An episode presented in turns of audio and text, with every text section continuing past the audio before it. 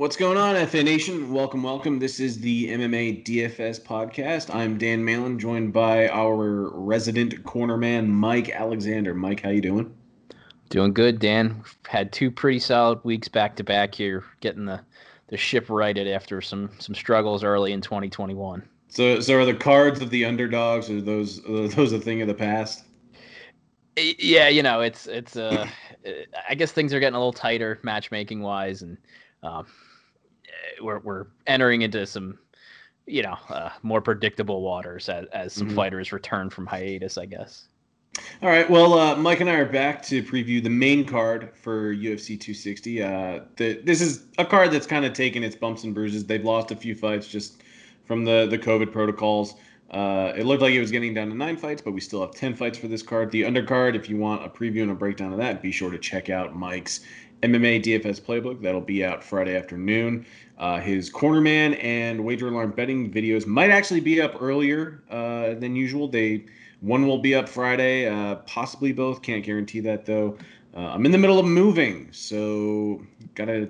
We're just putting out some earlier content than usual. I don't think anyone's going to complain. But Mike, what is your read on the card in general? Is it good? Is it bad? Is it just kind of like hanging on by a thread because we've lost so many fights? You know, if it were just this card going into it, I think it would still feel like a pretty good card. You know, you've got uh, Stipe. There's some big names on it still. Yeah, so. Stipe is a fight yeah. we've been waiting years for. Uh, Sean O'Malley is fighting.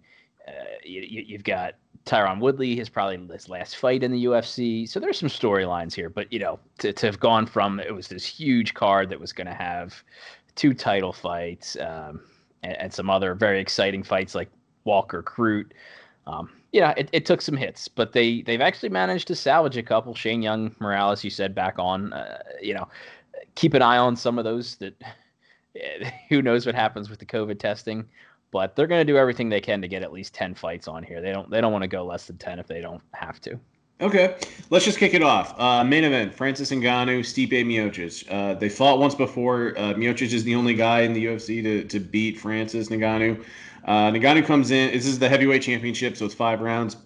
Ngannou is 8,400. Stipe is coming in at 7,800. Uh, but Stipe, he's not a. He comes in perfectly fine every time he's the underdog in a main event uh, for the for the heavyweight championship. He's he's proved the doubters wrong plenty of times. Um, but but Ngannou is coming in and he's a force to be reckoned with. He he is knocking down the toughest guys in the division. Uh, I'm curious to think if you if you think Ngannou gets it done this time, or if you think Stipe once again proves everybody wrong and comes comes out victorious.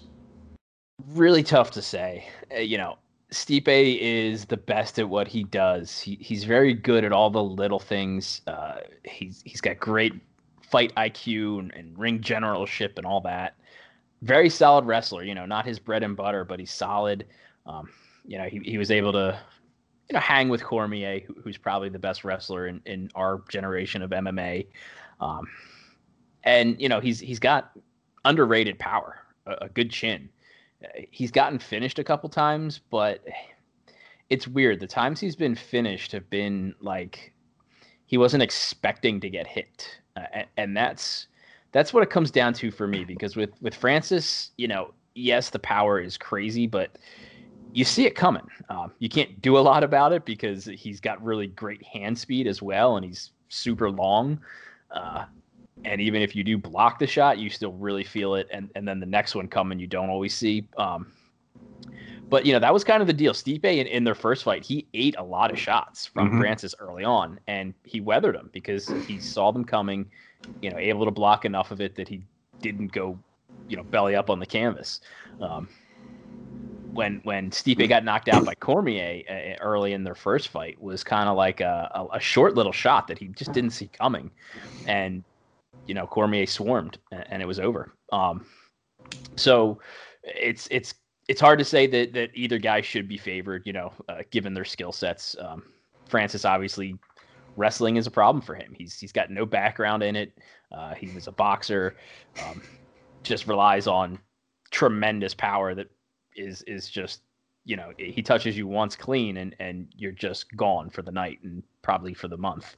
Um, I'm looking at his DraftKings profile right now, and it's hilarious because in his last four fights, He's won every fight in the first round, and he has a grand total of like 34 significant strikes across yeah. all four fights. I mean, he just went out against uh, Jairzinho Rozenstruik, one of the more mm-hmm. dangerous and, and skilled kickboxers to come over to, to MMA, and was like, I'm just gonna run at you and, and throw haymakers. And you know, Rozenstruik, a guy who is, is a pretty dangerous dude himself, could do nothing about it.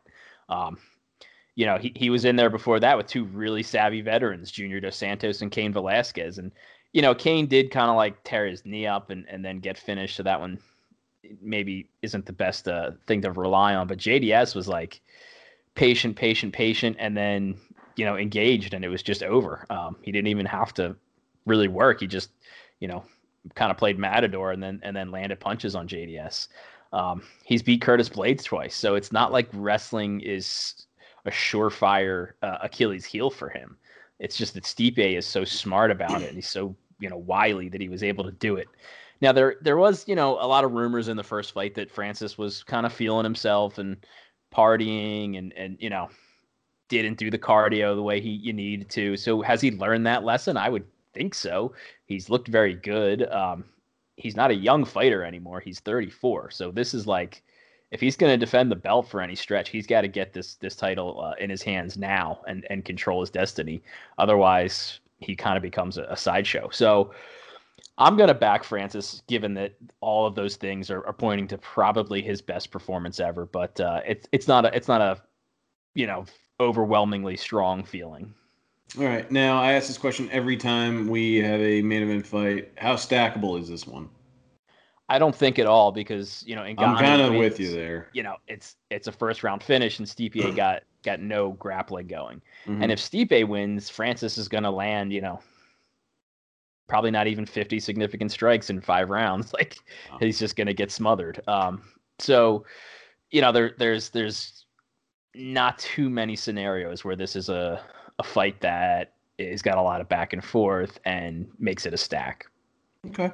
Uh, next fight on the card, Walter welterweight bout Vicente Luque at 9100 versus Tyron Woodley, uh, 7100. Probably the cheapest that we've ever seen Woodley. Um, but at the same time, like you, you, mentioned it before we started recording, this looks like this could we would could be Woodley's last fight in the UFC. Uh, he's lost his last three fights. I mean, they're not necessarily to cans by any means.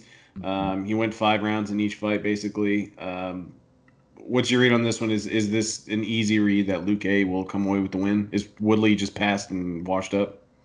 It's going to be interesting because, you know, we, we obviously have made a killing fading Woodley. Uh, and and a lot of the sharps in MMA had just been waiting for that opportunity when when he got back in there with good fighters. Um, not that Stephen Thompson is a nobody and Demian Maya's got skills and Till's fine or whatever, but once he was going to take this murderer's row of wrestlers on, we, we had a feeling it was going to be a problem, and and it, has been it's been good to us. Um, you know, but Luque doesn't have that wrestling base, so I'm a little hesitant to be overwhelmingly confident the way I was against like Covington and Burns. Um, you know, th- those guys were great DraftKings plays because they were just going to beat him up for five rounds.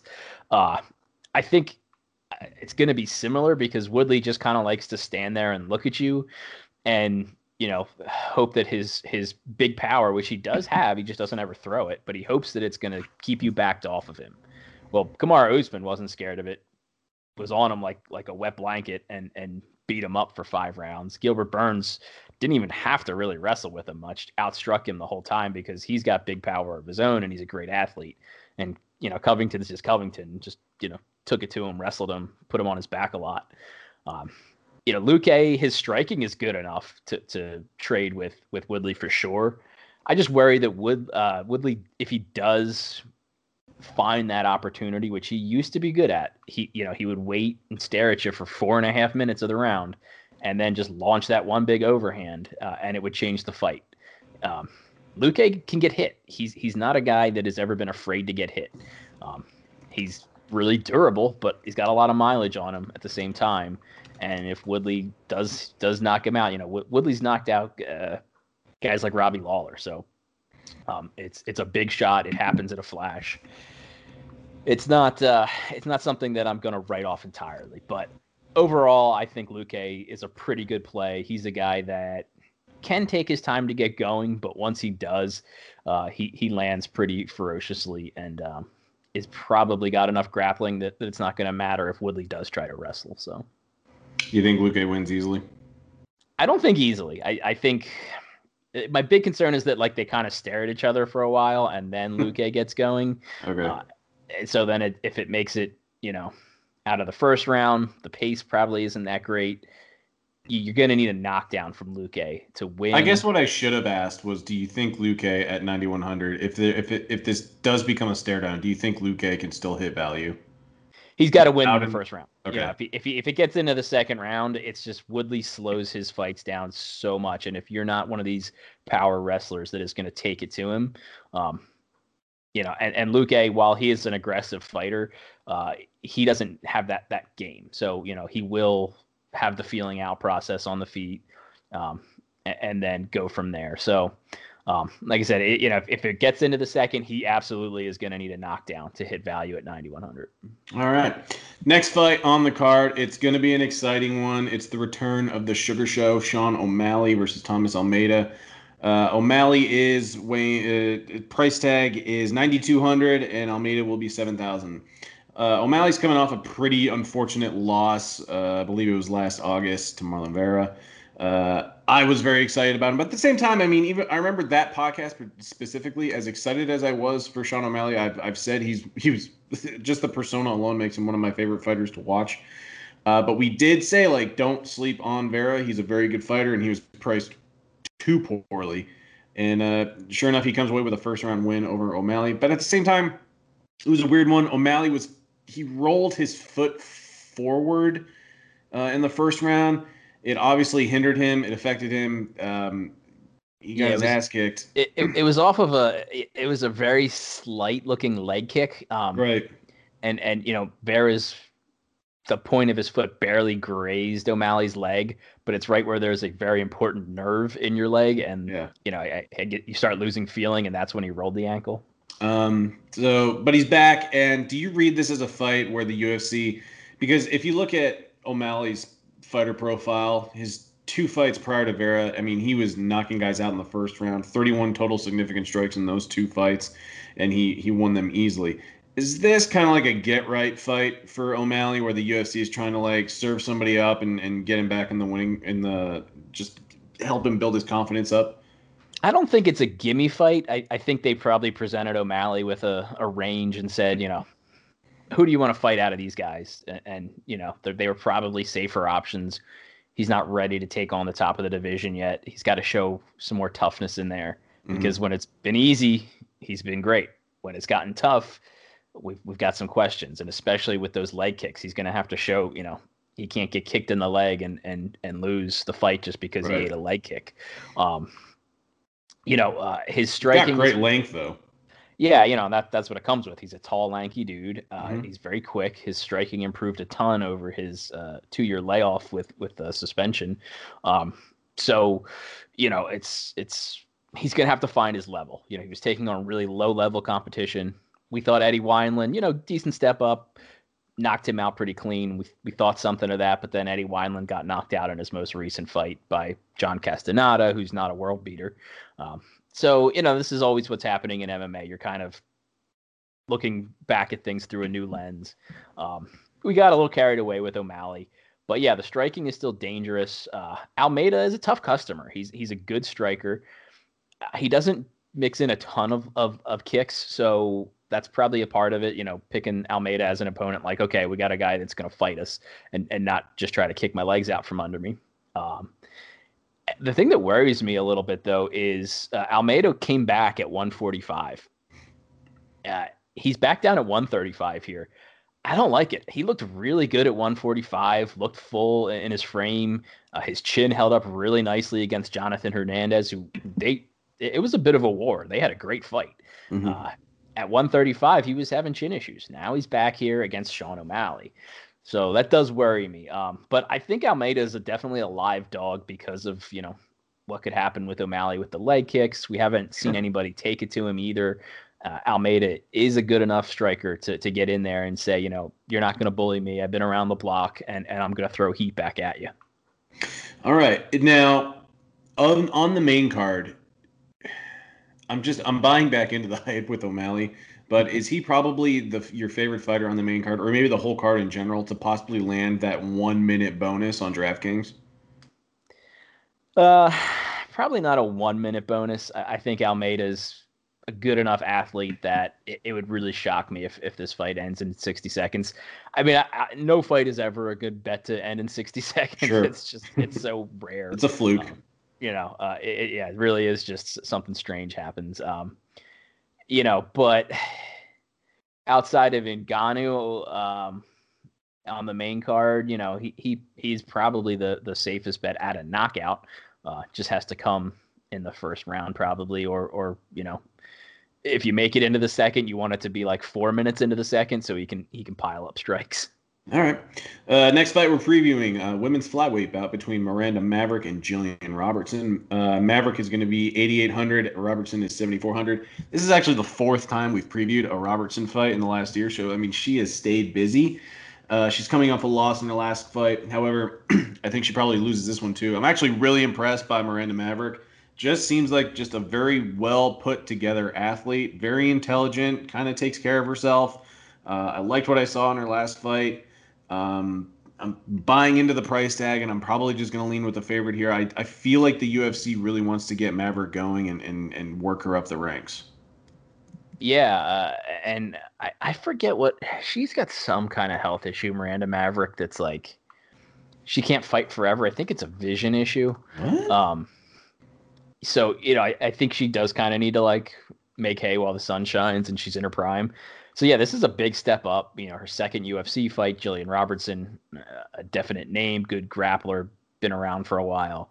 You know, Miranda, Miranda Maverick took it to uh, Liana Jojua in her mm-hmm. debut and just elbowed the crap out of her. I mean, Jojua's nose was like the size of a football by the end of the fight.